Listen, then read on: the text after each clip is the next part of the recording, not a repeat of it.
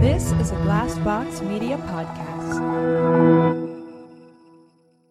This podcast is sponsored by Ramp. Are you the decision maker in your company? Consider this. For the first time in decades, there's a better option for a corporate card and spend management platform. Meet Ramp, the only corporate card and spend management system designed to help you spend less money so you can make more. Most corporate credit cards offer points as incentives, but those points amount to less than their worth in real cash value. Ramp's business cards offer you cash back, real money in your pocket. Plus, you control who spends what with each vendor. And Ramp software collects and verifies receipts automatically, which means you'll stop wasteful spending and close your books in hours instead of days. Businesses that use Ramp add up to 5% to their bottom line the first year.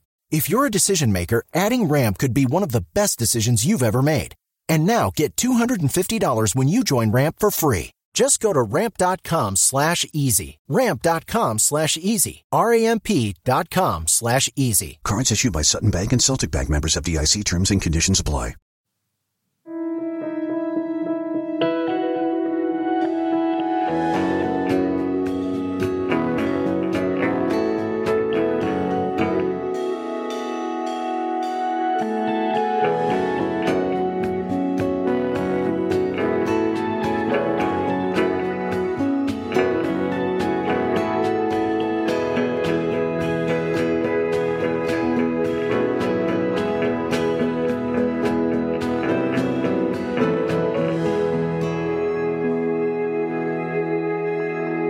Hello and welcome to the Blank Podcast, the podcast where we talk to well known guests about their difficult moments in life. Uh, I'm Giles Paley-Phillips, and with me is Jim Daly. Hello, hello. We've been away for a bit. We and have. we're back. And I'd How forgotten how to do the intro. I was about to say, I thought, it sounded, I thought maybe you were trying a new one for, No. for this. Uh, no, I next- just yeah. forgot. Well, it, it worked. It worked. Had a It blank moment. good. So on brand. Moment. Right there we go. Right, you can't get a more on-brand start Hmm. to a podcast ever. Um, but anyway, how are you? How are you feeling after our uh, after our mini break? Oh, good. Yeah, very refreshed. Refreshed. Yeah. Well, we hope our listeners have enjoyed the episodes we've put out in the meantime. Obviously, we've still put out a couple of retro episodes, so we hope you enjoyed those. But we are back with regular episodes uh, now this week. Uh, and our guest this week, we'll come to in a minute, Patrick Foster. Oh, what a guy. What This is amazing, amazing story. episode. Yeah. amazing story. Uh, Patrick, who was a uh, professional cricketer for a few years in his in his I guess late teens, um, early twenties, and then um, kind of uh, lost his contract with Northants, and then kind of his life spiraled into you know a, a gambling addiction, which lasted with him for for many many years. And uh, yeah, he's written an amazing book called Might Bite uh, all about these experiences he had, and it's just it's a honestly it's an unbelievable story. Um, and uh, he was very honest with us and candid about some of the really difficult dark moments that he went through. Yeah, absolutely. Um, which I think kind of you, you for the work he does now, raising awareness of sort of gambling addiction, you, you kind of have to be unfortunately. So he has to bury into those blank moments and those dark moments a lot, probably in his professional life now. So I'm sure it's probably not easy to do so. So I really appreciate um, him doing that. And I think it's probably a couple of firsts really for us. First cricketer I think we've had on on the on the pod, and my lack of knowledge of cricket becomes apparent very early on. Yes, it was quite amusing episode. seeing you sort of scrabbling around for the words, the technical At one words. point, I feel like I was slacking off cricket to Patrick. I didn't mean oh, to. Oh, so is that first class cricket? yeah. Oh God. Um, he was very gracious about it, Yeah. thankfully. Um, and also, I think first story of gambling addiction. I think we've had on the pod. I think. I apologise if I got that wrong to any previous guests. So, um, but it's a very important. It's a very important story, and um, yeah, it's a very it's a very raw and honest one this week. But I really appreciate Patrick coming on. The link to his book is in the description now in the show notes. If you uh, if you want to buy that, massively recommend that um, as well. Um, so yeah, before, before we get into the episode, shall we do our our, our regular reading out of a tweet slash review slash just a nice thing about us? Yeah, we, we- we've been delving the depths of the internet for reviews because we've run out. We've run out basically. So if you if you like the podcast, I mean, there's thousands of people listen every week. Please Yeah. send us a message. We haven't been able to read out thousands of messages, so we'd love to hear from you. Quite. I mean, and you can do that in various ways. We're on Twitter, Facebook, Instagram. The handle for those is At Blank Pod. So, or, or there's you know Apple Podcasts, um, iTunes. I found one called podparadise.com. Wherever you listen to podcasts or or get them from, please do drop us a little review, a five star rating, because it really helps other people find it. And it's just nice. Yeah, it's a nice little confidence booster for, for us, Giles, isn't it? Just to read these ni- nice things. Well, we- it's never bad to say nice things about people. No, we're desperate for validation. uh, I mean, if you know us and you see us in the street and you listen to the podcast, just shout it out. Quite. You know? Exactly. Well, I get that at, at Palace because I do another podcast, Crystal Palace podcast. I get that quite a lot of Palace. It's really nice, actually. People sort of come up and say, "Oh, Matt, I love the pod," and that is honestly, it's it, it's never not nice to hear that. So, for any Palace fans listening, uh, please do do that more often because it's lovely. I appreciate it. No, well, the only really time nice. it's happened to me is when um, I was walking past a, a van in town and um, I was with Sunny and he stopped me and he said, Daddy, it's, it's you on the radio. And I was like, can't be. I'm, I'm walking beside you. And uh, we turned back and it was, yeah, someone listening to the podcast. So that was that was nice. and you popped your head in the other side of the window and said, "You got me in surround sound now, mate." they immediately turned it off and drove away at high speed. No, it was very nice, and it was That's yeah, nice. yeah. So that was a nice bit of thing. So yes, we are we are desperate for validation, and um, so please let us know how much you love the podcast. All I would say as well, you know, it is never it's never not nice to say nice things about people. So whatever pods you listen to, you know, make sure because I'm sure people listen to more than one pod. Make sure you send a message to all the pods that you listen to, or if there's people in your life you think are doing nice things that you enjoy, whether they're an artist or something or or, or whatever, drop them a little message now and say, "Mate, I love what you're doing," because honestly, that goes a long way. Oh, Um, encouragement, encouragement. yeah. If you just give a few words of encouragement, and I'm, I'm not over exaggerating this, it can literally change someone's life. So please, Yeah, do yeah. you know whatever someone's doing, encourage them. It can change it can 100% change that person's day especially creative people because we get in our heads a lot literally one quick message from someone saying i loved that video you did or whatever love that episode honestly it can change your day so hmm. please and in fact i'm going to do that after this episode i'm going to i'm going to message you Giles. i'll just say it now love what you do Oh, I love what you do too, Jim. there we go we've done it We're so sycophantic. Anyway, let's read this. Crack on the episode. Let's read that. So this is on podparadise.com from the Harleen Quinzel. Hey, great name. Harlem. Um, all other podcasts I've listened to are from the USA. This is from the UK. Interesting interviews. They are kind to guests and ask great questions. I'm a sucker for the English accent. They could just read the dictionary and I'd be hooked. Well, I think we were saying off air that that will probably be, become a podcast Yeah. with someone Yeah. really erudite reading it, you know, like Stephen Yeah, Fry or, Exactly. Yeah. or Ian McKellen Oh, Olivia, Olivia listen to that. Colman. Olivia Colman doing Olivia Colman reading the dictionary. Oh, I'd be well up I'd, it. I'd listen to that. Yeah. well, We've got to pitch this to someone. Quick, we're going to pitch this to audiobooks so we can, we Audi- can like Audible, Audible, Audible. or Audible. yeah, any other or, or other platforms. But Yeah, we are with yeah. Audible, and they are they're amazing. Yeah. So um, only them. Um, right, let's crack on with this episode, shall we? Um, this is a fascinating story and a wonderfully lovely and open. Um, we and should say also guest. before we, yeah, that there are, we do touch on um, uh, suicide and, and obviously gambling Yes. addiction, and we and at the end of the podcast there are. Um, we talked to Patrick about the sorts of uh, organisations you can reach out to. Yeah. So important to listen to those bits at the end as well. There, so just Sort of signposting at the end. signpost those bits Yeah. for you. So yeah, just to, to let people know if you're um, listening today that, that those things come up. Thank you. Thank you for that trigger warning. Because I was about to do it without that, but I really appreciate you doing that. Um, so yes, there are those themes do come up in in this episode. Um, so do be aware of that.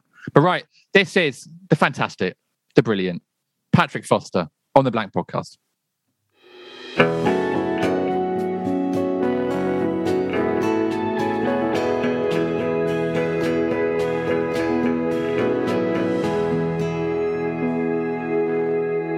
So, Patrick, I'd like to start, if I may, talking about um, your upbringing. Obviously, you, you were born in Nairobi. Am I right in saying that? And you were there till six, six or seven years of age. Yeah, that's right. You probably wouldn't believe it looking at me, but yeah, spent, spent the first six years of, of life uh, in Kenya. Um, parents were teaching over there and spent a, my first year at school there. Um, and it was amazing. I don't remember as much of it as, as I would have liked to, but um, yeah, it was an amazing place to, to grow up. And when I go back now, my brother's actually living back out there. It's um, a special place to visit.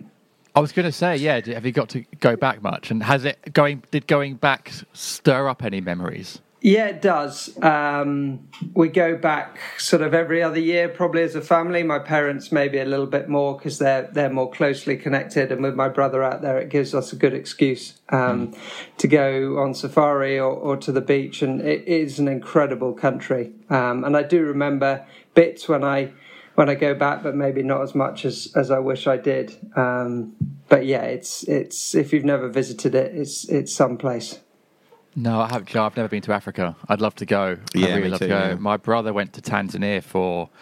Um, randomly, we met. When I, this is a very random story. I was living, coaching football in America, and then I went traveling with my brother across America. I, I was coaching football in like the the western states, like Idaho, Colorado, Utah, those kind of places.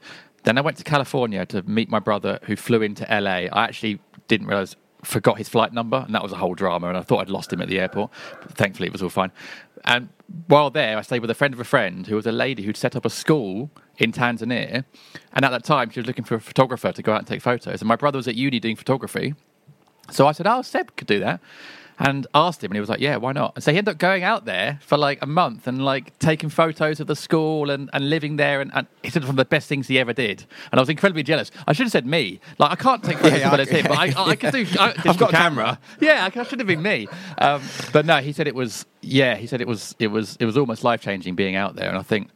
I don't know. I, I wish I. I hope I do one day get the opportunity because I just think it's. Um, everyone I've I've heard that's either lived there or been there has said it's. Uh, yeah, it's a fantastic place. Yeah, it really is. So did the, I, I know you had a love of sport as a as a child. So did that start there? Were, were you into sport at quite an early age?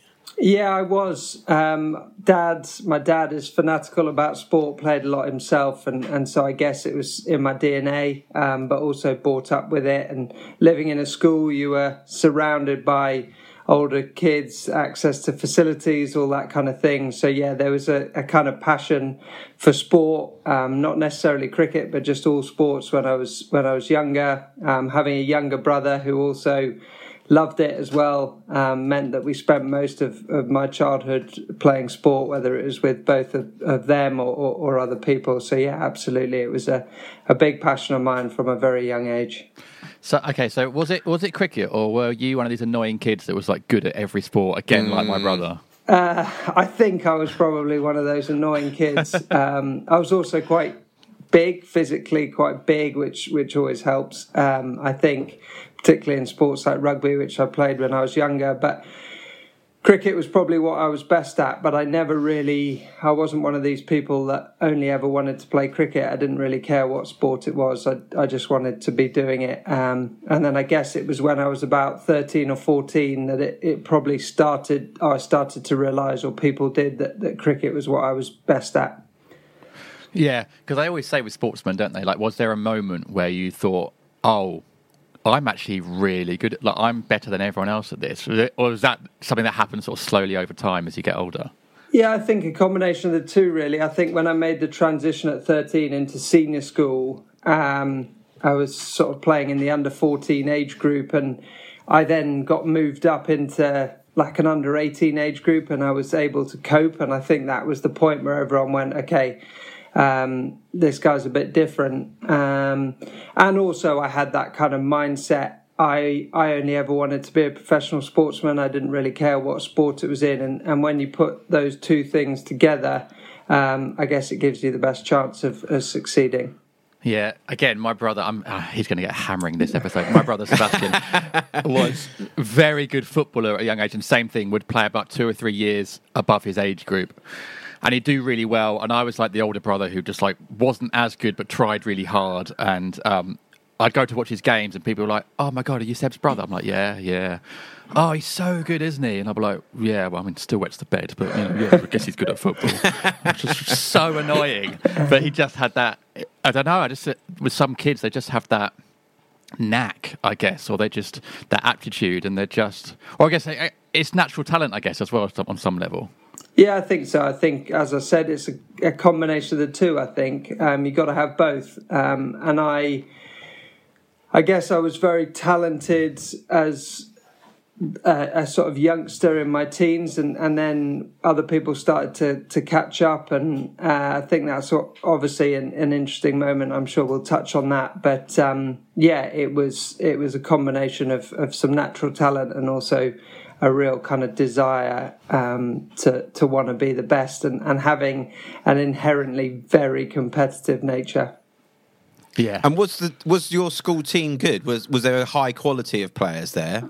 Yeah, I mean, I was very fortunate in in education um, where I went to school, and I was surrounded by other people that were were very good, um, fantastic coaches, amazing facilities. You put all those things together, and it, it definitely gives you the best chance um, to kind of go on and achieve dreams.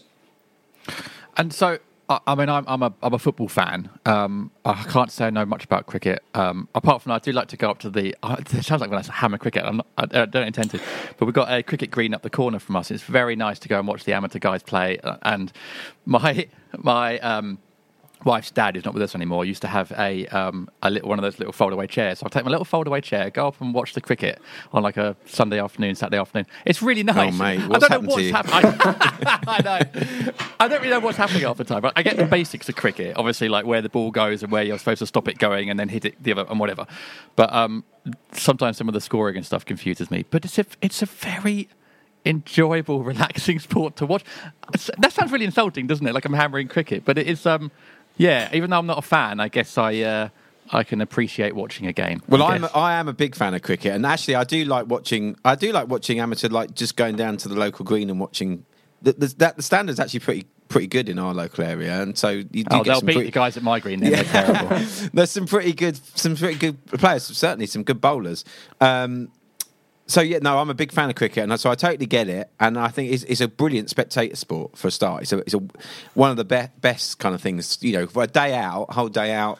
You know, the whole kind of um, atmosphere, especially the bigger games and stuff. And Sussex is I'm Sussex, so you know I go to Hove when I can. But um, yeah, it's a brilliant it's a brilliant sport. I think it's a really fantastic sport and I enjoyed playing as well. It's one of the things I I was all right at at school. Um, I wasn't particularly great at football, though I love football, um, but cricket was something I was okay at. Um, so yeah, I, I, have a big passion for cricket. I love it, and I think I can understand why you know people uh, relish playing it. Yeah, it's um, it's a funny game. I mean, you get people that that absolutely love it and live for it. You get others that don't understand it whatsoever. People think it's very boring. Um, yeah, it's it's. I think.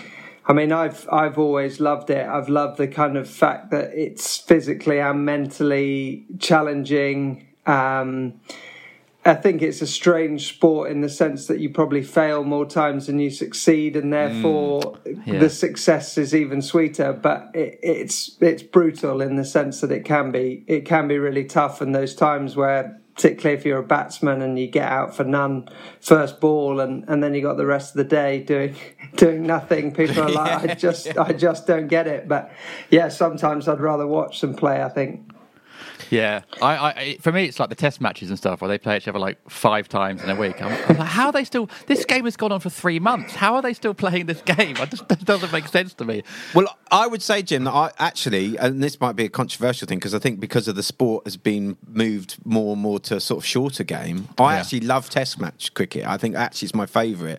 The sort of, yeah, like you say, the more tactical side of it, and you know that relentlessness. And you know, like people are bowling like I don't know 10, 12 overs a, a you know more than that actually a day.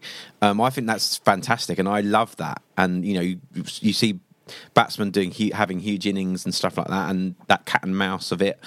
That that excites me more actually than the the shorter games.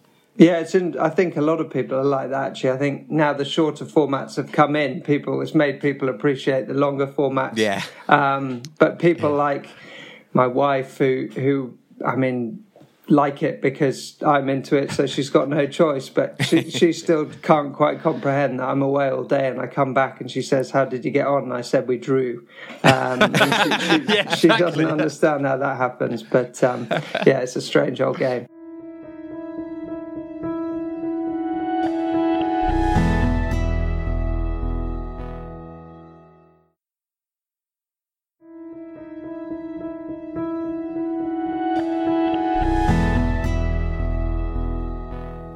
So it's interesting the idea of um, failing more times than you win. Do you think actually to be a good cricketer, and I guess it's probably the same with most high level sports, but you actually have to get really get comfortable with losing?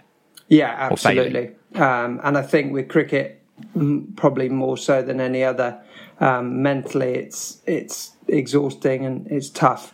Um, so you do, and and actually, uh, I'm sure we'll we'll talk about it. But one of the things that I wasn't very good at was was that is dealing with with kind of failure, and it definitely fed into some of the challenges that I faced later in life, and particularly this kind of concept of when cricket didn't work out for me, which is all I ever wanted and, and thought I was going to do. When that didn't happen, I found that moment really difficult to deal with and, and saw myself as a failure, felt like I'd let people down. And actually, I look at it now and, and I realize I achieved way more in, in mm. that area than some people could ever dream of. But in my eyes, I felt like a failure and I, I wasn't good at it. I always kind of feared failure. Um, and one of the things that I talk about now when I, when I speak to young people is to actually embrace failure, making mistakes, because that's how you learn and, and get better at things. But I wasn't good at it at all. Um,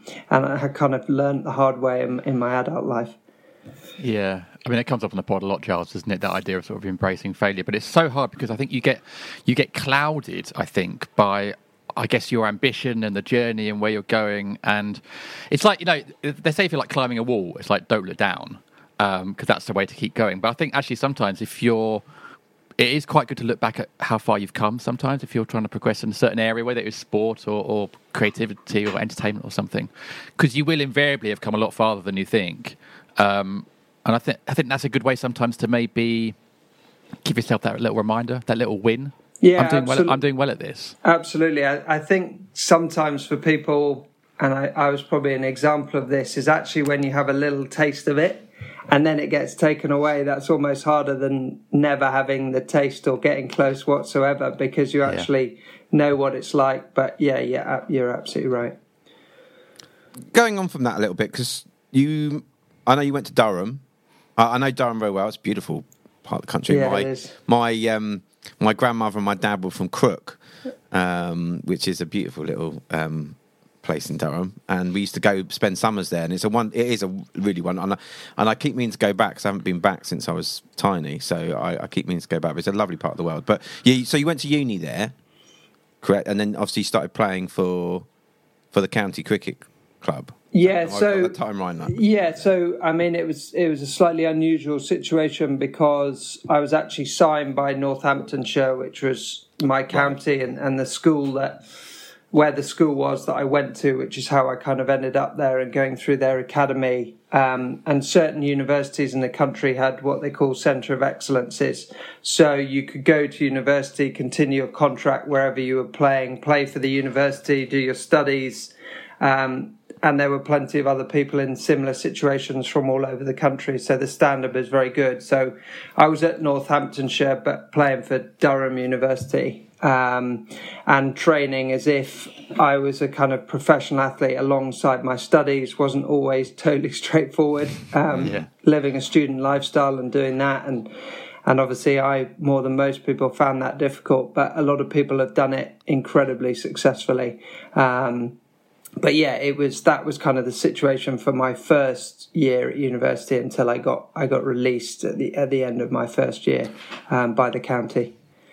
Right. Okay. Because because I, I, again I, I sort of know the academy system in football and I guess and the sort of pathway into I guess first team football, but um, I'm not so aware of it in cricket. So essentially, you were sort of in an I guess in an academy or sort of reserve level by proxy to your county, if that makes sense. Yeah, that that's kind of it. Obviously, cricket being different because you don't play all year round. You don't play in the winter, so it allows you that time to to go away and uh, continue kind of studies and education, and then in the summer I would spend the first two months of, of the summer at Durham uh, playing for the university. If I needed to be to be, if I was called back by the county, I would have done. And then obviously, as soon as university season uh, exams etc. finished, I go back to Northamptonshire and play full time there. Um, obviously, it meant that I was being paid by the county whilst at university, um, and they had kind of final say over everything um, because I was contracted to them. But yeah, it's a very different system to to other sports and now actually what you're seeing is there's less of that mainly, mainly now young guys they sort of get signed at a, young age and, and then are, are, kind of looked after by the club they don't go off to university um, so yeah that's that's the way it works Okay, and that was first class. Again, I'm sounding like such a novice here, aren't I? That was first class cricket, which, which again, I'm not aware of that. Is that like like top flight football, basically. It's like county cricket, yeah. So right, yeah, exactly that. And again, whilst I was there, it was a bit different because there were six universities that qualified for first class status. So we would play against the counties. Although we were a university, we'd play against the counties. It wasn't in the kind of league; it was almost in sort of pre-season games, but they counted as as first class games. Um, so yeah, it gave you an opportunity to to kind of put yourself against the best players in the in the country, sometimes in the world. It was an amazing experience for for students. Again, it's because it, there's so much cricket. It's changed a bit now. It doesn't exist as it used to, but it was certainly a kind of shop window, if you like, for for young people to then right. get signed by professional counties or taken on if they, they did really well or showed some potential. Right. Okay. Thanks for explaining that. So, it sounds a bit like sort of the, the university system in America, maybe with their, yeah, their yeah. American sports. And exactly. God, thank you. I've learned a lot. I've learned a lot in the first twenty minutes of this podcast. so thank you. Going back to what you said about um, having your contract um, cancelled, were, were you aware that something like that might happen to you? I mean, I, I believe you had some injury issues as well. Did you around that time? Yeah. I mean, in my in my heart of hearts, um, I always knew I was one of the guys that was kind of had to do everything I could to be where I was. Um, and there were lots of other people that were probably much more talented than me naturally. Um, and I had to work hard to to kind of stay where I was, and I did that for a long time. And then, of course, other things got in the way um, one of the, the kind of catalysts for for my gambling problems was was injury, which is often a, a common denominator with, mm. with athletes. It would be very easy for me to sit here and say the reason I didn't make it as a professional sportsman was because I got injured, started gambling heavily, and then lost my contract. Blame it on those things. It wasn't. It was because I wasn't good enough. But actually, those things didn't help. Um, and I know now I had to to kind of be fully committed, and and I wasn't. And I think that's probably the biggest regret that I have is because I I might not have gone on and achieved anything in the sport, but I certainly could have given myself a better opportunity. Um, so yeah, it was it was a it was an interesting time, and I didn't handle it as as well as I could have done or should have done. But you, so how old are you at this point? early twenties? Yeah, young. so between yeah, nineteen, twenty. Um, at this point, uh, so I'd had a year out in between school and, and university, playing full time, and and then went to university at nineteen. So I'd probably just turned twenty when I got released. So that's a very, I mean, that's a kind of confusing time anyway, as a as a, a as a normal adult slash member of society. When you're adding on top of that the pressure of doing, you know, high level sport injuries and then things that come along with it. There's a lot to handle at a young age. Yeah, I, yeah, I realise that now, and, and I think one of the things that again I, I look back on and, and think is you never really know how you're going to deal with moments like that in your life. And of course, when I was younger, I, I was kind of very confident, and I thought, you know what, if that ever happens to me, I'll just use it to motivate myself. I'll bounce back, and I didn't. Um, I found it really tough, and I struggled. Um, but actually, at age 20, I still had a lot of time ahead of me. And, and now, and hindsight's a wonderful thing, but I wish yeah. I'd gone, well, actually, do you know what? That's probably given me the kick up the backside that I needed. We'll go again. I've got plenty of time on my hands, but I didn't. I responded in a way that um, obviously wasn't wasn't the best, but you can't you can't help how you react. And yeah. um, I just wish I'd I'd kind of done things differently. Um, at that point. So you obviously mentioned that you were injured. You know, you had that downtime from from injury, and uh, that is sometimes a catalyst for people to start gambling heavily. Was that when you first started gambling, or had you been started? Had you started placing bets and things previous to that? I'd I'd started in my first year at university. I I'd never placed a bet myself before I got to university. Before I was 19 years old, it just wasn't something that I'd been brought up with. It wasn't something that my family did, other than as I talk about in the book, other than kind of Grand National Day, Yeah. where Dad would go down the betting shop and we'd ceremoniously sit around the TV, Yeah. pick a horse out the paper. I'd watch it fall at the first hurdle, and I think, what's the point in that? And, uh, exactly, and- yeah. and that was all I knew about gambling and all I thought it was really. And then when you get to university, I, I met some mates who had been brought up with it, who were interested in it, and I did it. My first bet was a, a winning bet, which I don't think helps, particularly as somebody who's incredibly competitive and that kind of feeling it gave me. I think the strangest thing is I probably f- spent the next 13 years trying to chase that feeling that you're never going to get again. Um, but it was certainly something that I did initially as a kind of form of entertainment. It was it was fun. I did it with my mates. Whilst there was an element of secrecy, it was affordable because I was getting paid to play cricket, so I had more money than most students. I had the time to do it, so it wasn't a problem. It became a problem when I started to do it more. I started to lie about it during that, that period. I didn't kind of admit to people that I was struggling with with having not playing. And then of course when I got released, my relationship with it changed completely. Yeah, I, I, again, I go back to the age thing. It is a weird time, I think, when you sort of feel like a full grown adult and you are in the eyes of the law and stuff, but I think you're still developing. Wasn't there a study that the male brain doesn't actually develop fully until like 26, 25 or something? So I think in a way you're still a man child. It, it, and I remember being at university and I got uh, my first sort of proper bank account, adult bank account, and I got my first credit adult credit card, like student credit card kind of thing from HSBC, and it felt like free money. And I and I spent that really quickly, and it was for me it was going to the the, the snooker hall with my mate Mike, and we'd play pool all day long. Didn't do any studying because the first year of my university course was basically just had to be there. Didn't have to turn up to, to let just be there, and you'll pass the first course. You've got your name on the register, Yeah. so it was yeah. So it was a lot again. Lots of free time. I felt like I had this play money, and of course that went very quickly. Um, but it's you don't, and it's first time away from home as well. So I'd gone from Kent to Southampton, so it wasn't that far, but it was far enough to feel like I was away from home. Um, wh- while simultaneously being close enough to go home if I needed to. Um, so it's just, it's just, there's so much going on at that point.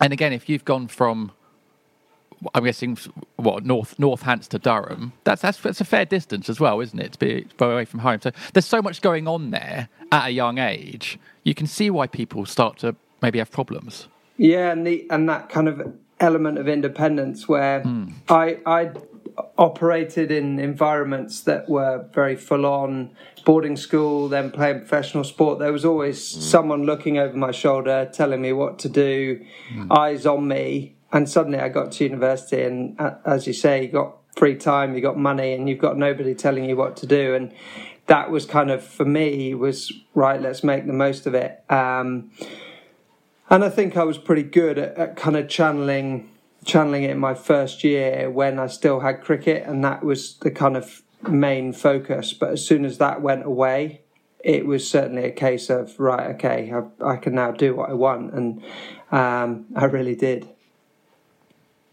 So, what kind of level of bets were you doing at that time? Were they quite low level, or were you starting to put more and more bigger sort of stakes on? Yeah, I think after after I'd finished playing cricket in my second and third year, I think the difference then with with gambling was I still did it with my mates. I went into the shops. We kind of would put our football accumulators on. We'd play on the machines.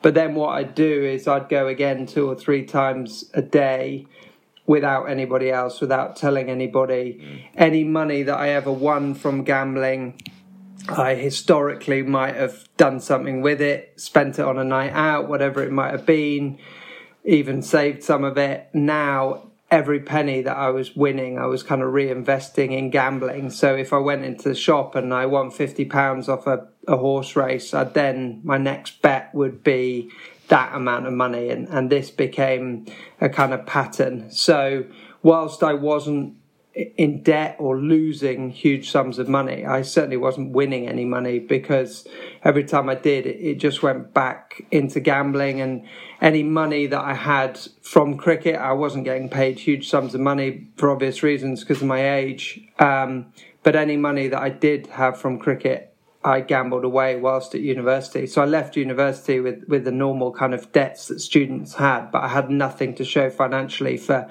my cricket career because it had gone on on gambling. And I guess like when they talk about people having a healthy relationship with gambling, it is that moment where you win fifty quid on the horses and go like, "Oh, okay, cool. Oh well, bye," and then walk out the shop and you've got your fifty quid to go and spend on lunch. That's a very expensive lunch, or, or, or whatever you want to spend it on. Um, but I guess uh, some people have that intuition and maybe some don't, or, or is it a case of that some maybe do, but then a big life trauma, like you know, for example, getting released by your, your cricket county, f- changes people's mindset? Yeah, I think exactly that. We, will say to people now, if if you're gambling and you, you, get that feeling of winning and you do something with it, you you might keep a bit in your account, but actually you take it out.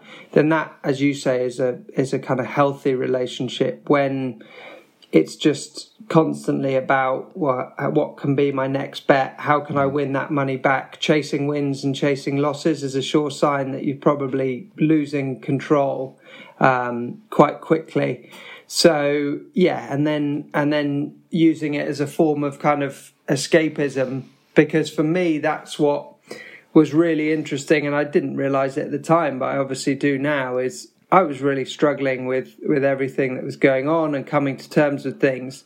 When I was gambling, I only thought about gambling. I didn't yeah. have any other worries in the world. So it felt like a kind of safe place, but it was actually the most dangerous place I could be. And and of course, once it starts to, it's like any addictive substance and, or behavior. When it starts to sort of feel medicinal, you start to rely on it, and and that was very definitely what I did and, and my kind of coping, although it was very unhealthy, my coping mechanism for dealing with, with my emotional struggles. Yeah.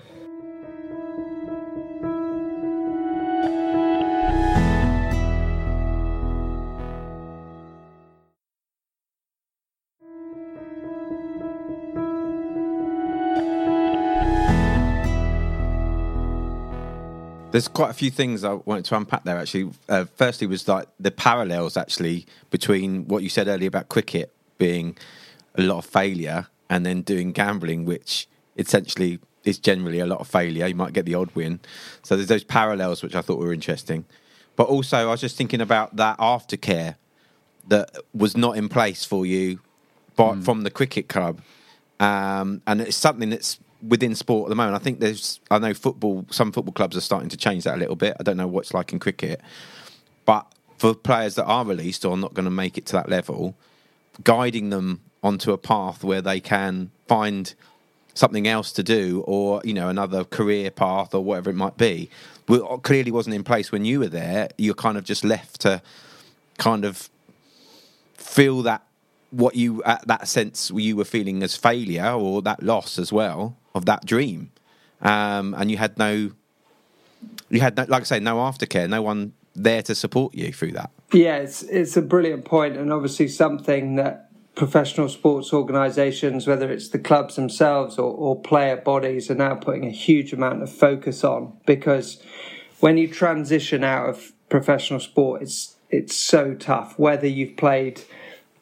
a very small amount like I did, or whether you've played 150 times for your country, the point where you make that transition is really difficult and, and you're vulnerable for lots of different reasons to lots of different things.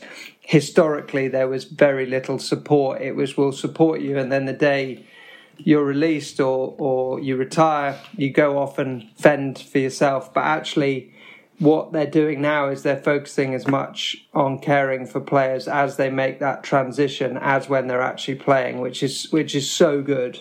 Um, and I'm lucky enough to now work with a lot of these player bodies and what what they do for people as they transition out the game is is so good. Um, but I was just unfortunate because when I was younger, that that just yeah. didn't exist. Um, and as as you said, as a 20 year old guy, that's that's difficult. Um, and I did need someone to hold my hand, um, and I didn't have that. And, and having that kind of support is is really important. Whether it's just finding what you're going to do instead, or it's actually helping you deal with the kind of fallout. It, it's really really important.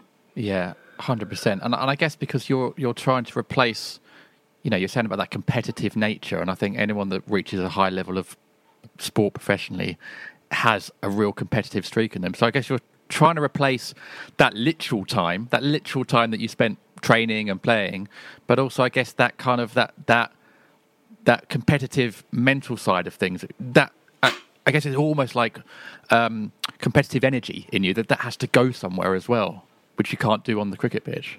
Yeah, I, always say gambling's like a drug for competitive people because essentially what it's about is winning and losing uh, and it gives you that on tap. So for me, uh, as somebody who's very competitive, I, I essentially don't stop doing something until I win. And yeah. when you gamble, you lose a lot. So I wouldn't yeah. stop when I was losing. And then when I win, I thought, well, okay, I'll I'll stop then. But actually, you love that feeling, so you try and replicate it, and you just go through that process all the time. And it's really interesting what you said about we we talk about kind of buzz replication. Mm. Nothing could ever replace the feeling whether you're playing professional football and you score in front of 30,000 people or in cricket you take a wicket or hit a six nothing can ever replace that that feeling. That's why you do it. Yeah. gambling was the closest thing I ever found and, and that's why it kind of gave me that that kind of comfort that I needed. Um, and that's why it's so important that people understand if you are that way inclined, if that's your nature, if if that's what you do, there and you have a relationship with gambling, you you got to be really careful. Yeah. So from obviously you you went carried on doing your degree and and then you am I right? You moved into the you know working in the city, so you're doing like more business stuff. You had did you have peers that were doing the same sort of thing, and you sort of moved into doing similar things to what yeah, exactly. Know, people around you were doing. Yeah, I mean, I made a few mistakes in my life, but one of the things that that I definitely did, which probably wasn't right at the time, is I never knew what I wanted to do, and I followed the crowd. I went into London. Um, on paper, I had a pretty enviable CV, so I managed to get a job in insurance broking, although I didn't know the first thing about it. Um, and I worked in in finance. Um, lived in southwest London. Most of my mates were doing similar jobs and now life became about money, um, and I became motivated motivated by money. That's what became important was the be all and end all. Couple that with a pretty toxic gambling habit, which is about money, and it was kind of a match made in in hell. Um, is the way I describe it because now all I wanted to do is have as much money as I possibly could, and I kind of saw that time as right. I'm going to try and make as much money as I can and then get out and do something that I want to or more purposeful. Um, and gambling would add to that. Um, and of course, it did the opposite. But it was a very sort of strange time. Um, and I was getting paid a very healthy salary as a graduate.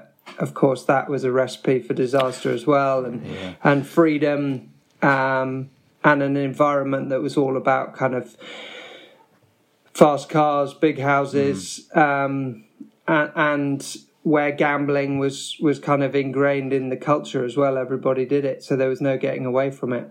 So, because I guess as well, if you're not doing a job that you feel sort of fulfilled by, that you're just sort of doing it because you feel like it's going to make me money and sort of get get me nice stuff. That again, that buzz, you're not getting a healthy buzz from doing something you feel like, you know, I'm in loving this or I'm helping people or whatever. So again, you're then replacing that buzz with the gambling or, or, or unhealthier ways to do that, surrounded by an environment as well where everyone's just doing it. Is that is that when the gambling started to get worse? Yeah, absolutely, and and that's when I started to to kind of do it all day um, in and around work. I started to do it online, which meant I could do it anytime, any place. Um, living in London, there were betting shops on every corner. There were casinos that I could go to all night. So it was just there on tap. Um, and then, of course, in, in 2010, I had a I had a huge win. I won a life changing sum of money one night, and that was the point that gambling went from being a bad habit and a problem to becoming something very very serious and it completely changed my relationship with it and and that was kind of the there were several turning points but that was that was the big one because you hear about people saying that they're professional gamblers. People are. There's always a story of someone down the pub. Oh yeah, my mate Steve is a professional gambler. Uh, I'm sure it's bullshit, but but also that can't that that can't, that just sounds so risky, unhealthy. It sounds terrible. Yeah, I think I think every gambling ha- every gambling addict goes through a phase where they think they can be a professional gambler Right. because usually at some point you you win and therefore you win like I did a, a huge sum of money I won 35,000 pounds and and I was thinking right I can I can make a living out of this but of Yeah. course I I now know that no amount of money was ever enough I think where some people do differ um, there are such things as professional gamblers. I think there's a very fine line between the two, but I think they're the people that only ever bet on one thing. They have one area of expertise, whether it's playing poker or whether it's knowing something, and they don't really err away from that. But also, they have the self control, if you like, that if they place a large bet and it doesn't win, they don't try and immediately win it back on something that they know nothing about. So it's that's kind of the big um, point of differentiation. Yeah. And and I, after I won that huge sum of money, I thought, right, I can make millions from this. And of course, I tried. I lost it in five weeks, and uh, and and then you're trying to win it back, and you're dealing with feeling stupid, embarrassed, guilty, ashamed, all those other emotions that come along, and then that then you're just going in a downward direction that that never moves upward. So at that time, what, what were you betting on? I know you said sort of like you know you weren't obviously um, aligning yourself to one particular area to bet on. Were you betting on like you know horse racing and the dogs and um, football matches? What, what what kind of things were you betting on? Yeah, I mean, I think at that point I was actually sort of reasonably selective. Um, It's all relative, but I did have v- various things that I kind of bet on. I bet a lot on horses. I got really interested in that. I bet a lot on football because I was interested in that. Um, I did a bit on the dogs, but it was mainly sports betting and mainly things that I actually sort of had some interest in. My biggest vice was roulette. I used to play on the FOBT machines. Um, in the shops and then when I started gambling online I used to play a lot at night on online roulette which is where I, I probably lost the most money. Um, but it was certainly sort of reasonably selective. I think then when I won that amount of money and I moved all my gambling online that's when I started to bet on anything and everything, and it became a kind of 24 7, 365 day a year. And it went from, well, I bet on the horses. Once the horses had finished, I bet on the football. Then, once the football had finished, I'd find something else to bet on in the middle of the night that I knew absolutely nothing about. And, and of course, that's a sure sign that you've got a serious problem, but I just didn't recognize it at the time. Yeah, it's like Bolivian third division reserves. You're like, I, uh, I'm sure, I'm, I'm sure this team will win. Yeah, they, Yeah. Got, they got the best name. You yeah, know, I've you're in a sort all. of yeah, Hungarian, exactly. Hungarian handball is the one that I always uh, Really? always say is probably the most obscure thing. Um, I mean, I, I bet on whether it's going to be a white Christmas or not. Um, anything and everything, but it's um, that's when it's scary. And I think, of course, the advent of online gambling, but also the fact now that you can you can bet on anything um, means that it's just it's accessible to, to somebody the whole time. Gone are the days where the shop shut at nine o'clock and mm. actually then you couldn't have a bet till the next day. It's it's very different now. I was going to ask about that, about that the on the online effect, because I'm guessing it if you're talking about 2010 and stuff, is that when online started to become sort of more of a bigger thing, online gambling? Or had it been around before that? It, it'd been around before that, but that's when it sort of it coincided with the kind of boom in it, but also things like betting in play, which didn't really used to yeah. exist. Um, and it, I mean, obviously, you used to put your bet on and you wait your 90 minutes and you find yeah. out the outcome. But then, of course, for me, someone like me, I could bet every 10, 15 seconds during a game on the next throw in, on the next corner who's going to take the next wicket, what was the method of dismissal. So the frequency just existed, and I could do it sat at my desk on a phone, on my computer. Nobody knew about it. So that was probably the biggest change for me, and, and I guess where we saw a real kind of heightened increase in, in people that were having problems with it. Yeah, because I, I, was going to say, um, I grew up with uh, gamblers. My dad was a a, a freak guy, and I would say he had an addiction to it as well. And my nan as well. She, I don't know, obviously was genetic maybe, um, but uh, she was always betting on the dogs. And I remember I used to have to stand outside Corals, and they used to have the little coloured tassels in the in the door. And now and again the wind would blow, and you could sort of see in. But it was like kind of smoky and hor- you know like this horrible kind of very um, intimidating place, a, yeah. a betting shop. And I think you know even now like I, you know, I, can, I can't imagine going inside a betting shop. I would feel too intimidated. It'd be a weird environment for me. Would take you back. Uh, but I think, yeah, it would certainly take me back. Yeah, but I was just thinking, like the, the, the online thing, obviously made it so much more accessible to you. Can do it in your own home. You can do it wherever you like, on the train, wherever you wherever you are.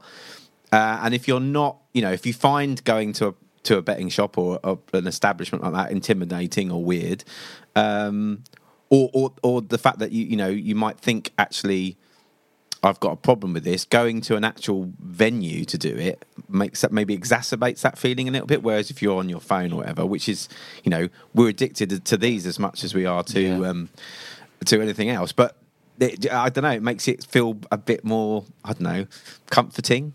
Yeah, um, and I think that's why we've seen. I mean, there's this kind of myth that it's a male only problem. Um, and actually, we've seen a, a huge rise in, in female problem gamblers. But historically, betting shops, as you just said brilliantly, casinos, very male dominated, quite intimidating environments that some people just wouldn't want to go in. But when you can do it online, it, it means you can do it any time, any place, and you don't have to encounter that. But also, uh, I mean, this concept of real money, I never lost as much money in betting shops because generally I was betting in cash and yeah. I could see the value of that money. It felt real. As soon as I was doing it online, uh, makes me sound old, but kind of monopoly money is, is how yeah. I describe it in the book because suddenly the, the, it just didn't feel like real money at all. Um, and so I think that that's another reason why online gambling can be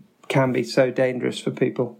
Yeah, you're absolutely right. It doesn't feel like I still feel like that with my debit card. I go to Sainsbury's, and it doesn't feel like real money. And, and I think if you're someone that grew up before cards and before tap and swipe and all that kind of stuff, then yeah, it uh, it definitely is a different relationship to money. I think than sort of holding it in your hand. Although, of course, post COVID, we're now all being trying to be encouraged to not hold money in our hands because it's a way of spreading disease and stuff. So everyone is being forced into sort of a cashless life, which I think probably does lend its lend itself to the idea of money online not feeling real. But I've got another question about sort of online stuff because, and I won't like name any betting companies, but there are some, okay, more and more are trying to sort of almost become entertainment companies that offer a bet at the same time. And, and those worlds combine. I mean, there was one betting company that I think started offering bets on WWE wrestling, which of course we know is scripted. So it, it, it, it almost blurs that line between betting on something that you don't know the outcome to, to like betting as an entertainment form. And that to me feels an incredibly slippery slope. Yeah, absolutely. And and I think what's really interesting with the younger generation is the emergence of like esports and things like that. So now they can bet on competitive computer gaming, mm. which is what wow. they what they're kind of really interested in and, and I think that whole world is is going to be huge but it, it really scares me and uh, I mean gaming is a whole separate issue in many ways, but the convergence between the two is is really worrying because now a lot of the things that are built into these online video games, like loot boxes, packs, these sort of things that young people are buying from a Yeah. really young age. It's just normalizing that type of behavior, and and in many ways they are just digital forms of of gambling, and so there is it is really blurring the lines between all these things. So there just needs to be a lot more awareness, education, regulation, all, all these different things to to try and ensure that that people don't go down or fall down the path that I did.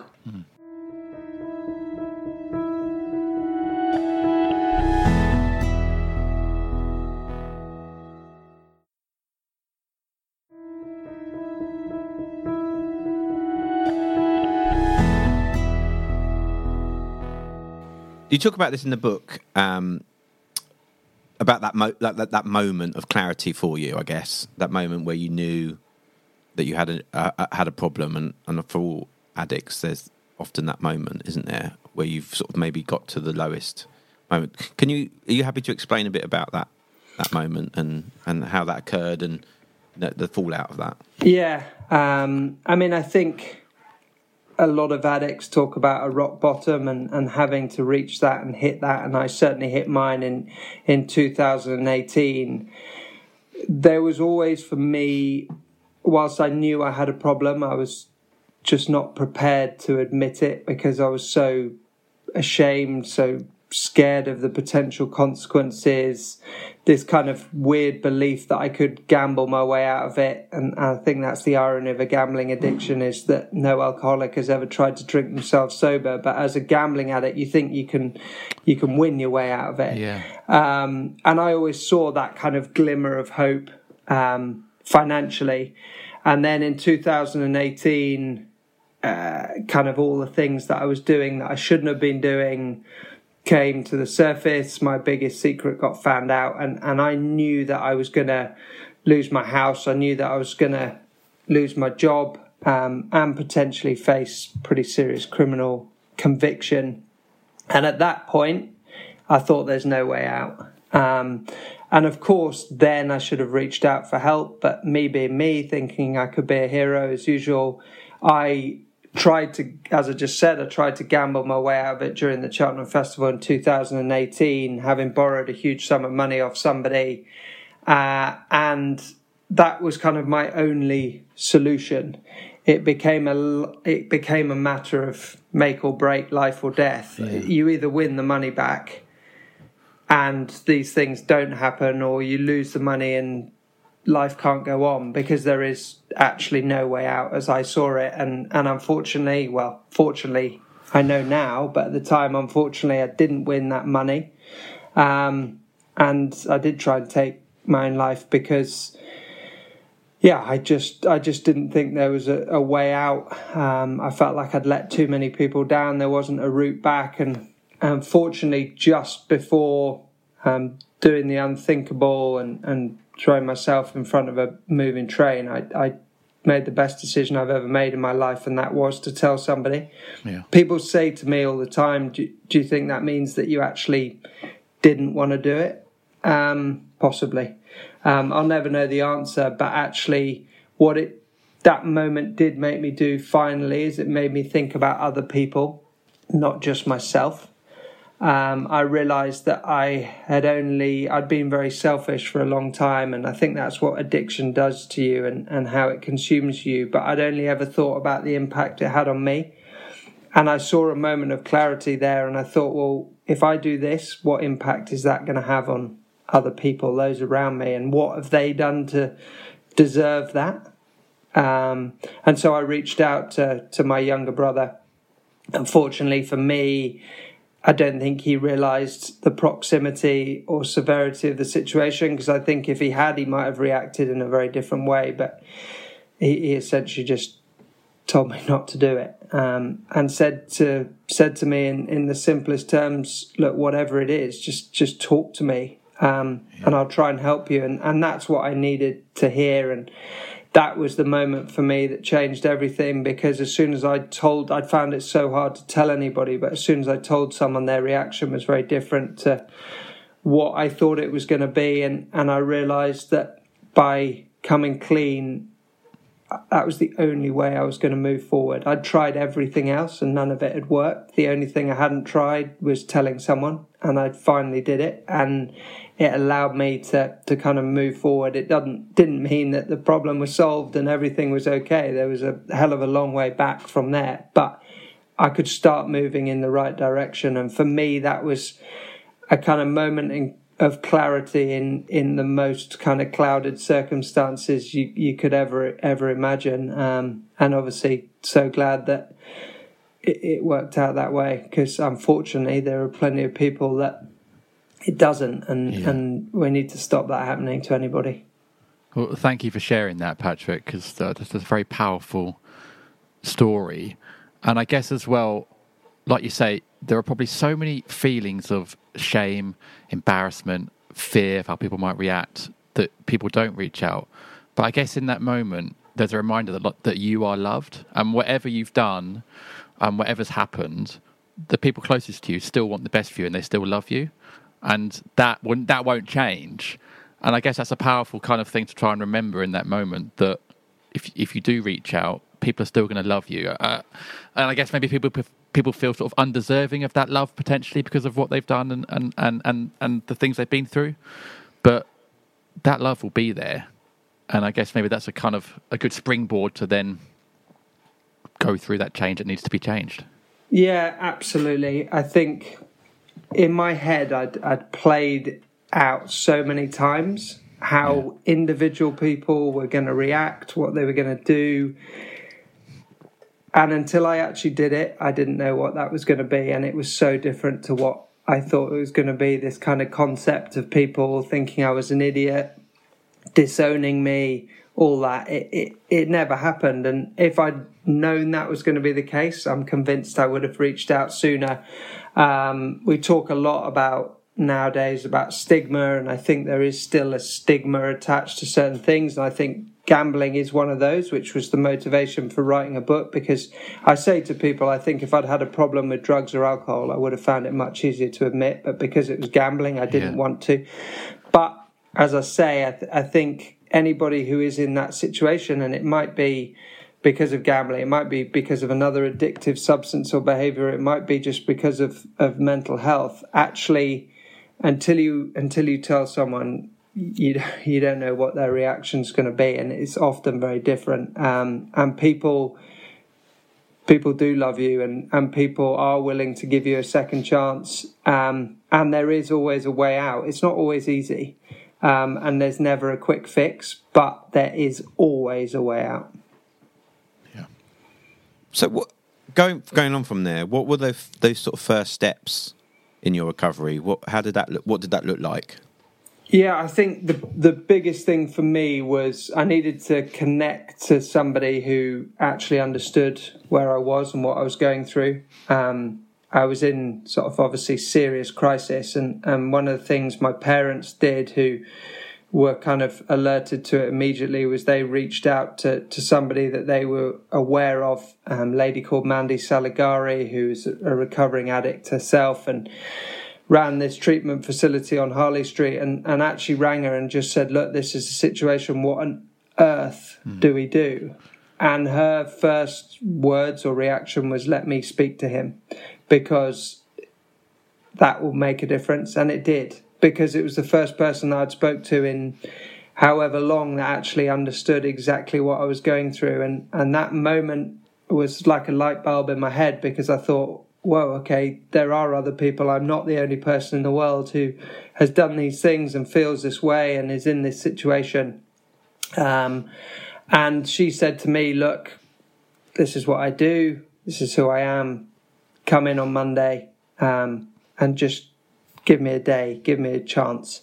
Um, and I had no other option really. Um, and I was desperate deep down for the help, and I did. I went there and, and I spent the next few weeks there. Um, and I think just being able to to shut myself off from the world and, and focus purely on what was driving my addiction, understand it, connect to those emotions, realize that this wasn't something that was going to be fixed overnight because I did want a quick fix and, and coming to terms with the fact I wasn't going to get one was was a big hurdle to overcome. But when I did it, it was it was huge. Um, but connecting to other people who were in that situation was was the turning point um, because I suddenly f- lost this feeling of being kind of totally isolated and alone. Um, and the first few days, weeks were so tough, but every day it got easier and it got better. And I thought, well, it couldn't get any worse, but I'm now moving in the right direction, so I've got to stick with this, and, and the rest is history, as they say. Yeah, I, it's amazing that idea of connecting to people because we are by our nature sort of social beings and we want to. And actually when you do start to isolate yourself it's unnatural.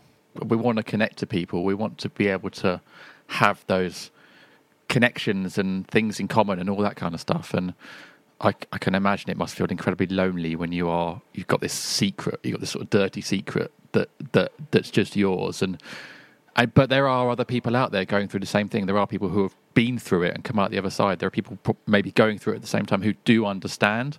And even, I think, even just knowing that fact is probably quite a helpful and comforting thing. You might feel alone, but you're not. And then maybe the next step is actually trying to reach those people. Yeah, and, and that concept of you don't believe that it's possible to go an hour without whatever it is that you're doing, let alone a day and as soon as I realized that actually life was possible without gambling, and actually then the next stage was realizing that actually life's for me better without it. It was so rewarding and enlightening, and, and that's why for me recovery is is amazing because this was something that had consumed me in every way, and, and I thought, well, there's no way I can go a day without doing it, and every day I go without doing it is is better than the last. So yeah. it's it's empowering, but when you're in it, it's it's really hard to to see the light. But if you can, um, and and if you make that kind of biggest and bravest step in admitting that you got a problem, actually what you can achieve and and and what you can do in life is is amazing. Yeah. The book's amazing, Might Bite um, The Secret Life of a Gambling Addict. Uh, I was thinking it's a really impactful story, and and the, the book is brilliant. How how was it for you going back and obviously retelling those stories? Was it difficult, or I mean, you know, I guess it was cathartic, is a word we use quite a lot these days, but um, it must have been challenging, I guess, at times. Uh, yeah, it was. Um, I think you've hit the nail on the head. It was cathartic. I think one of the main reasons I wrote the book was a coping mechanism for lockdown. When I got when we got hit with lockdown, I thought, well, how on earth am I going to get through this? Like a lot of people, and I really need a purpose, and and I wanted to achieve two things. One was to get fit again and lose a bit of weight, and the other was to to write a book and. I kind of just poured my heart onto paper, um, and it was emotionally draining, but it was so rewarding. And I think one of the best things for me was I'd talked about my story, my life with gambling a lot, but there's only so much you can say, and there were certain things that I couldn't say. Yeah. And the only way I could get it down was to be truly honest, was to write. Um, and it allowed me to do that, and, and that's exactly what I did. There were times where it was really tough, sort of going through old messages, emails. I had to dig deep, and uh, and a lot of it was I was just so it brought back that kind of shame because I just can't believe that I did some of the things that I did and, and behaved in the way I did. But at the same time, because of the process I've been through, I was able to understand that that's what my addiction had done to me. Um, so yeah, it was it was an amazing process really for it wasn't easy but it was very rewarding and and then um, obviously to now have it in print and, and out there for the world to read is, is something that I never thought would happen, but I'm immensely sort of proud of it. It mm. doesn't it doesn't still doesn't really feel real and, and sometimes I have to remind myself that it's that's my story, it's my life. um, because when it's in something like a book, it almost doesn't feel real. But um, yeah, it's hopefully it will it will help Yeah. people, and, and that was the the main motivation for it certainly. You should be proud of it, and I guess you can hold it as well. Like, I think when you've got the tangible evidence of the thing you've done, I think that's a helpful reminder of sort of this, this thing you've achieved. Um, but what was your relationship with cricket like d- d- during all this journey? Are you still playing, or is it just behind you? Uh, no, I'm still playing. So I, I mean, I talk about it in the book. For a long time, I had a really difficult relationship with cricket because a, I was playing for all the wrong reasons because it was financially driven, but also anger was an emotion I found very difficult to for articul- to articulate, for want of a better word. Um, and cricket gave me a platform to kind of get angry in a in a kind of way that was acceptable. Yeah. Um, and people now look back and think, wow, it makes sense because when you played, you were sort of like a man possessed. You were you were so angry, and I mean, I've always been fiercely competitive, but it kind of manifested itself in in a different way. And so I, I then, when I sort of was in recovery, I didn't play initially, and, and I've gone back to playing, and and I love it. I play with a smile on my face and do it for all the right reasons. I'm not getting any better or uh, any younger, but I um I just enjoy it, um, and it it does. Nothing will ever replace gambling, but it, it's important for me because exercise, sport, it it it replaces it in a certain way. It gives me that kind of competitive fix that, that I need. So yeah, it's um I've I've refound a love for it, um, both playing and watching it, which is so nice. That's really, really good to hear. And so that anger was that sort of like anger at yourself then during that period? Yeah, absolutely. I mean, I used to internalize anger. I spent life sort of furious with myself. Couldn't believe what I was doing to other people, but also to myself. And Yeah.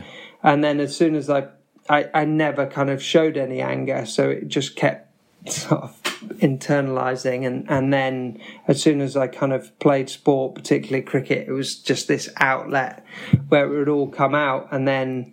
I'd go through that process again. Um, and now I understand that it's okay to get angry or, or be angry. You've just got to find ways to kind of outlet or, or channel it in, in the right way or just sometimes articulate it. And actually, it's a very complicated emotion without getting too deep. And a lot of people find that really, really hard. Um, I just try not to get angry uh, as much as possible, but everybody does at, at certain points, and it's it's how you manage it. I think that's important. Yeah, I completely agree. I think anger is. We could do a whole episode, Giles. I think on anger actually, because it is a, it, it's both a sort of a, a symptom and a cause. I think a lot of times, and it's come up with my counsellor a number of times that when I've been feeling weird about something, it it sort of boiled down to an anger, or anger might be the first step that I'll take in vocalizing it. So yeah, it's uh, just what you what you said really rings true there. I think, and um, it's yeah, we could do it. Yeah, we could really boil down into it, but I don't- we haven't really got time. But it's interesting you say that actually because I think it is something that definitely resonates with me. I don't know about you, Giles. Does that does that? I don't get angry very often. I have to say, um, I'm, maybe I'm like I'm so passive. um, yeah, but no, I, I no, I, I, I think you're right. I think it's something. Um, it, it's one of those things. It, it can anger can sort of push you great distances. It can it can fuel you in a positive way for for a certain amount of time, but then it sort of goes a bit. The fuel kind of curdles and goes a bit Yeah, nasty yeah. um, and and and then uh, I guess you know if you're putting anger into your car, you, like I say, you can hurtle along at great speed, but then you'll slowly start to slow down, and the car will start to conk out. So I think. Um, if, if that's a terrible metaphor, but it, I got it. I um, liked it. I did, I did as well. um, but I'm just saying that, that that I guess you know to a certain extent that if you see ourselves as like that, then I think yeah, it can propel you for a certain ex- Yeah. extent of time. But yeah, in the end, it's gonna it's gonna be wasteful. So yeah,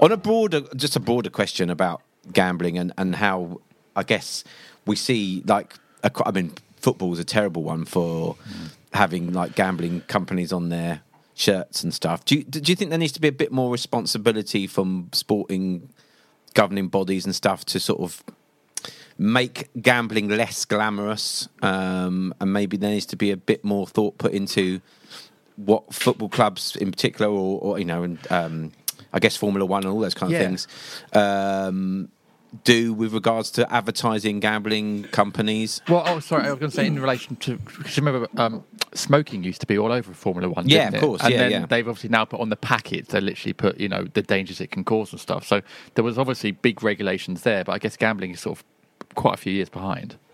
Yeah, um, it's really interesting, and obviously the the government review is going on at the moment. The Gambling Act review and a white paper is going to be produced in the not too distant future. We have seen some changes, but it's taken too long for them to happen, and, and probably not enough.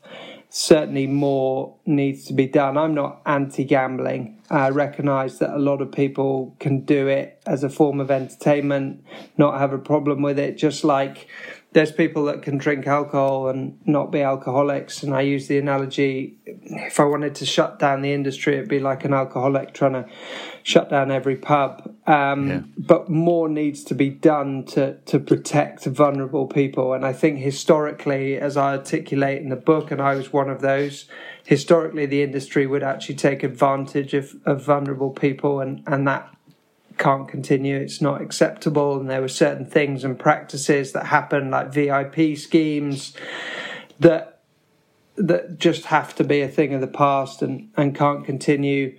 There definitely needs to be more done around sponsorship and advertising. I don't think there's anyone in the world that doesn't think there's too many gambling adverts. It's, we've just reached saturation point. It's everywhere you look. Some of it's quite predatory in its nature as well, which I don't like. Young people are exposed to it in in ways that they just don't need to be. As you say, it's often glamorized, and there's already been some announcements about using kind of celebrities to, to market gambling products. And, and so I think we will see some changes, and, and they're much needed. Um, do I think prohibition is, is the solution? Absolutely not. But does more need to be done? Yes. Um, I think there will be some hopefully some positive changes around kind of regulation when it comes to affordability as well um, and actually finding out more about where people's money's coming from because are people like me funding their gambling problem through payday loans and Yeah. credit cards etc nobody should be able to afford nobody should be able to gamble more money than they can afford to lose or indeed time Yeah. and so the more we can do to to put in place to protect people, the better. Um, do I think gambling addiction will continue to exist? Yeah, I think anything that's addictive, it will. But actually, we need to kind of reduce it. Um, and so, yeah, I mean, a long-winded answer is: is stuff being done? Yes. Is enough being done? No. Um, but hopefully, that will change ensuring people can get access to treatment is is really important as well because that that isn't the case at the moment um, and and making sure that yeah if if people are in a situation where they need support they they can get it um, is is is as important education plays an important part in that so it's it's a world that is is kind of it's so ingrained in culture and society now. We need to make sure we do a lot to protect people, and whether that's treating it as a, a kind of public health issue as a, as a first port of call, I, I, I wouldn't see that as a bad thing at all. Yeah. Hmm. I, I guess if there's anyone listening who has heard your story, and, and thank you so much for being so open about it, and and is maybe thinking, oh, I, I possibly see a bit of myself in there, a few traits. What what would you recommend they do, sort of right, you know, right now? Yeah, I think um, if you're somebody who who gambles, uh, you don't think you got a problem with it. One thing I would say is is do everything you can to protect yourself. There are now things that you can put in place. Unfortunately, you have to put most of them in place yourself, but there are things Right. that you can put in place on on your kind of online um, accounts using kind of account management tools like deposit limits, time limits, all these kind of things. And, and I would encourage anybody who gambles to do that just to protect themselves from that moment where you might have a big win or a big loss, like I did. Um, and and that's that's a really good way of kind of managing your gambling. If you're somebody who is worried about your relationship with it you see yourself like me kind of trying to win money back. You're in debt from gambling. I think one of the most important things is is realize and respect the fact that gambling isn't the way out. It's never it's never ever the solution. You won't no amount of money will ever be enough. The chances are you'll lose more.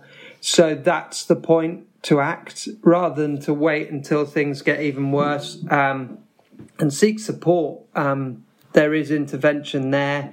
Talk to somebody. It doesn't matter who you who you talk to. Tell somebody. Um, and there are a lot of organisations out there that that can help you. Um, the National Problem Gambling Helpline is is free. It's confidential. It's twenty four hours a day. Um, there's some fantastic support services um, available online. Go to a Gamblers Anonymous meeting. Um, but actually do something about it there and then rather than waiting um, for the problem to get worse. Um, and there is now blocking software. There's things like Gamban, GamStop that you can sign up to online um, that are self exclusion tools which prevent you from kind of having that temptation to do it. So they're kind of the, the things that I would recommend. But I think more than anything, um, is, is, is tell somebody, um, talk to somebody about it because actually it's not easy to do.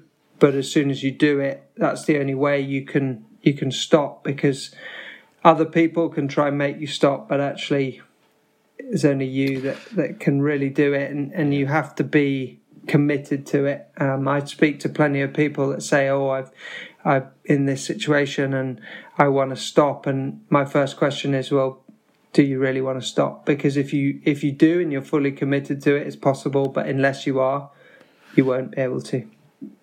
Yeah. Well, thank you. Yeah, no, thank you. Honestly, we really we appreciate your time and your honesty, and yeah, I recommend the book to anybody, and I am sure it will resonate with an awful lot of people. Um, like I say, I, I, think you know I saw a lot of traits in there from my from my dad as well. So it did resonate with me. Um, not being a gambler myself, but having lived with gamblers, um, certainly you know. And I think it's it's a very powerful story. And um, yeah, thank you so much for sharing it with us today as well. So I really appreciate your time and yeah, thank you, Patrick. Really, no problem. It's really a, lovely to talk to you. It's a pleasure. Thanks for having me on, and uh, the podcast is awesome. So uh, oh, thank yeah, Thanks, really I'll kind. keep listening. But, thank um, you. Yeah, great to chat to you. We'll we'll put a link to your book as well in our in our show notes. Awesome, Thanks, Patrick. You're a legend. Cheers, guys. Thanks for coming on, mate. Thanks so much for having me.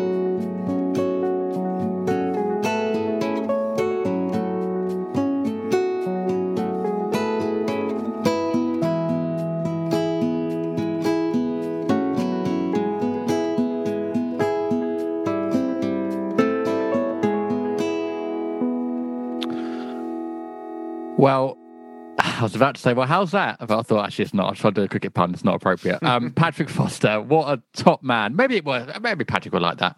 Well, how's that? Nah, do you know what? It didn't work. Patrick Not Foster. out. Not. I told you I don't know much about cricket. I learned a lot in the first 20 minutes of this episode when Patrick was actually breaking down the academy steps and the levels of cricket. I learned a lot today, so I appreciate that. But I also, I just, I just want to say a big thanks to Patrick because, as I said at the top, these are hard subjects to delve into, um, and I'm sure it brings up memories and feelings, and he has to do it a lot for his job. Um, but it's making a huge difference by doing that. And I think it did today on this episode as well. So I really, really appreciate him coming on and telling us his story as honestly as, as he did. Um, and I hope that if there's anyone listening that, that is going through similar issues, that it, that it is a help in some way. Um, and I do hope as well, and I'm sure it will be, that the work he's doing now will hope change the industry. Um, and uh, I mean, you made made a good point about football at the moment. Football does have a real problem with gambling advertising, um, but hopefully, it sounds like the wheels are in motion to change that. And Patrick is clearly a part of that. Yeah, absolutely. Yeah, it was a fascinating um, episode, and um, you know, like, like, you said, thank you to Patrick for being so candid with us.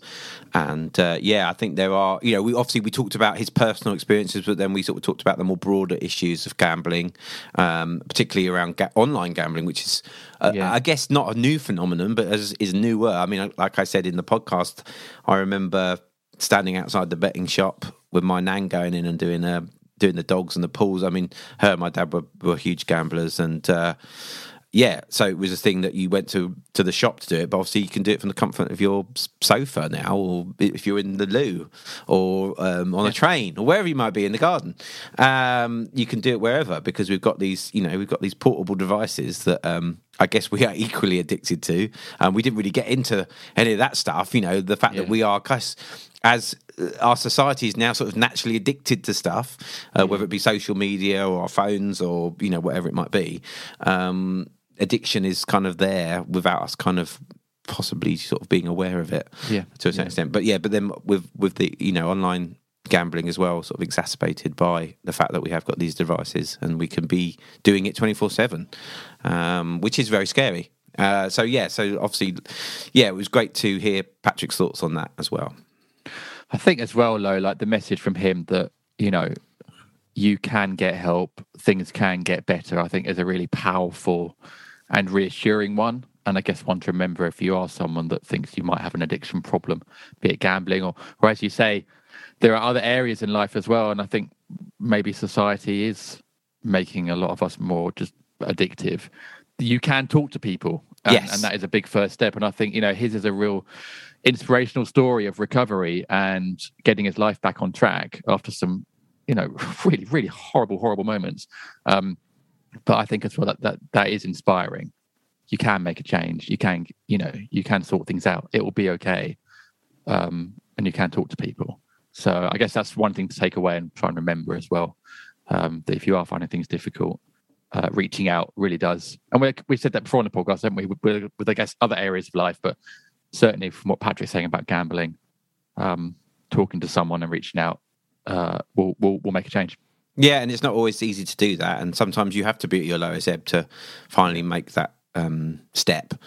But uh, I think, yeah, again, we, we we always talk about the the power of connection and uh, yeah. and, and talking. You know, it's so putting and, and, and having this conversation today with Patrick was uh, was really amazing. You know, because you know you every time you have these kind of conversations, you learn a little bit about yourself through yeah. through other people's stories and experiences. Absolutely. Well, I mean, we can't thank Patrick enough for coming on. Mm. Really, really interesting and inspirational chat. And again, his book, Might Bite um, the link is in the pod notes now. Do buy it. It's a fantastic book, and uh, you will not be disappointed. Um, but that's it. That's the end of this week's episode. Joe. It is another one we're, done. We're back. We're back now. We're back yeah. now with a regular. So next week, another regular episode. Uh, we're back on track and uh, ready to crack on Crack on. Crack on, mate. Crack on. I went a bit Australian there for a second. Yeah. Crack on, mate. Um, um, yeah, where does that derive from then? Crack on. I don't know. Be interesting. I have to. Uh, we'll have to contact Susie Dent and find out. Speaking of Australian, it's a terrible link. It's not really, but uh, I did ask uh, for our patron only mm. bit of the pod. Where we do obviously we do extra content each week. I did ask Patrick about sledging in cricket, his his his worst sledging moment, and I think it is a bit of an Australian trend in cricket, or maybe it comes from there, but it's basically sort of they they they tease each other. I mean, it's heavy, it's basically abuse, yeah, yeah. abuse. Um, and his is a great, it's a really good one. So if you, yeah, if you want to hear that, do sign up to our Patreon, patreon.com slash blank podcast, P-A-T-R-E-O-N dot com slash blank podcast, because that's a, that's a good little story to end with, isn't it? Uh, it was, yes, it was good, yeah. And um, obviously Patrick was very good natured about it, which is obviously yeah. like a yeah difficult moment in in his playing yeah. career. So yeah, that was really nice of him to do that. Good stuff, and we love our patrons, of course. So oh, thank yeah. you to all our patrons They're that top. have signed up. I mean, you don't just get extra content; you get the pod 24 hours early, advert free, and you get our eternal love. I mean, what more can you want? I know. I mean, just for that alone, it's worth the five dollars exactly. a month. Five dollars a month, exactly. Anyway, mate, right, let's let's go, and we'll be back next week with another episode. But Mm. until then, I hope you have a good week, bud. You too, ma'am. Thank you. Same to our listeners, of course. And we'll see you next week on the Blank Podcast. Goodbye.